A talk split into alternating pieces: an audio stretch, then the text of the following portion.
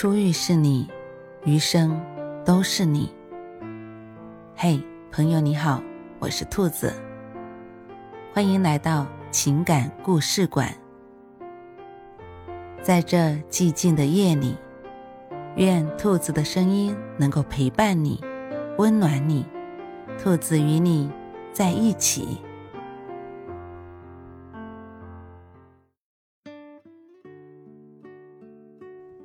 陈春进城打工没多久，他的闺女兰兰突然之间被查出了心脏病，需要十万块钱做手术。走投无路，他就去找老乡赵小二借钱。赵小二在大学街开了家艺术品店，经营些半真半假的字画、古玩之类。他一听陈春借十万块钱。本想一口拒绝，心中一动，突然想到一件事来，说：“借钱没问题，只要你答应我一个条件。”陈春大喜，说：“只要能救兰兰，什么条件我都答应你，上刀山下火海。”赵小二摆摆手，说：“没那么严重，只要你到林教授家。”把他那幅柿子树借出来，让我浏览两天就行。陈春一愣，柿子树是什么东西？赵小二介绍说，柿子树是一幅油画。林教授喜欢收藏字画，偶尔会到赵小二店里来转一转。有一回，赵小二跟他闲聊，随口问他，说：“你最珍贵的收藏是哪幅画？”林教授说：“那就要数柿子树了，无价之宝。你就是拿你店里所有的字画来换，我都不答应。”陈春为难地问道：“既然是无价之宝，林教授会借吗？”赵小二一笑说：“借是一定不会借，但是你可以偷偷拿出来啊。你妻子枣花。”在林教授家做钟点工，有他家的钥匙。这事啊，对你来说小菜一碟。陈春摇头说：“偷拿就是盗窃，被抓住可是要坐牢的。”赵小二开导陈春说：“拿了不还才叫偷，还了就叫借。我就是借这幅画浏览两天，然后你再把画还回去。”神不知鬼不觉，林教授不会有任何损失。可我浏览到名画了，你也借到钱给闺女治病了，双赢。一说到闺女的病，陈春就心动了，犹豫片刻，摇头答应去借画。接下来，按照赵小二的指点，陈春找机会拿了枣花的钥匙串。配了一把林教授家的钥匙。过了几天，林教授出差到外地开会，这期间家中无人，枣花也不会前去打扫卫生，陈春便实施了借画行动。他潜入林教授家，顺利借来了柿子树，交到赵小二手里。赵小二拿到画后看了又看，不放心地问。是他吧？陈春说：“画的是柿子树啊。另外，林教授家挂了许多字画，但卧室里只有这一幅。”赵小二兴奋地说：“那一定就是他了。”陈春心惊肉跳地熬了两天，赶紧去店里找赵小二，催他还画。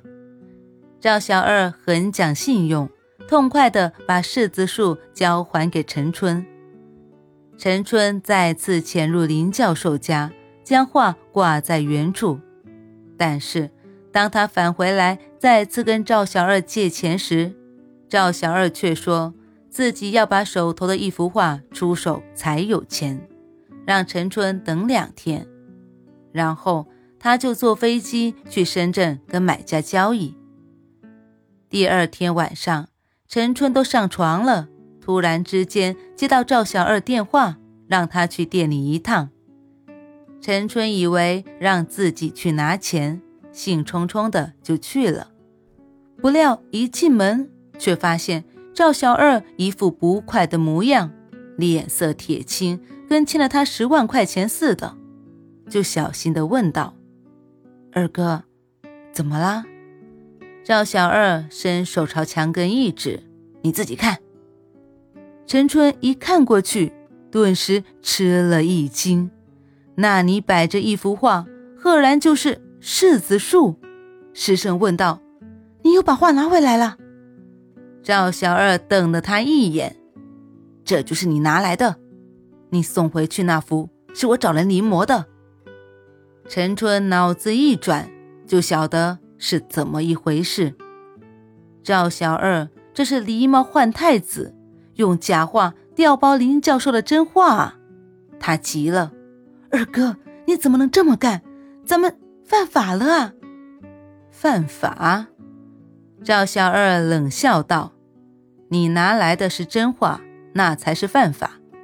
可你看一看这幅画，一文不值，犯法都不够格。”陈春一愣：“这画是假的？”赵小二鼻子都快气歪了：“假的不得了，害我白跑一趟深圳，人家买家一看就说这是赝品，而且是初学者临摹的。”陈春却松了一口气，庆幸道：“幸好不是真的，不值钱，不然抓到咱那得判多少年啊！”赵小二吩咐道：“你马上啊，跟我再去趟林教授家。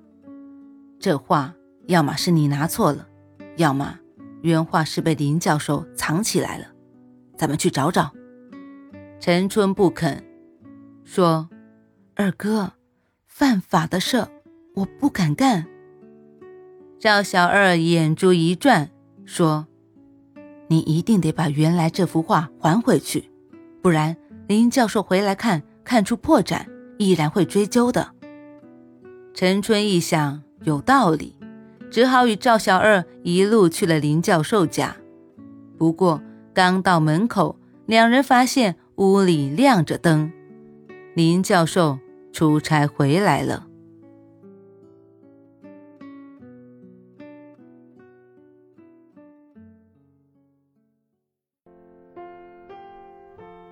晚安，正在听故事的你。如果你喜欢兔子的声音，或者喜欢这个情感故事，别忘了多点赞、多评论、多打赏哦。兔子，感谢你的支持和鼓励，祝你晚安，好梦。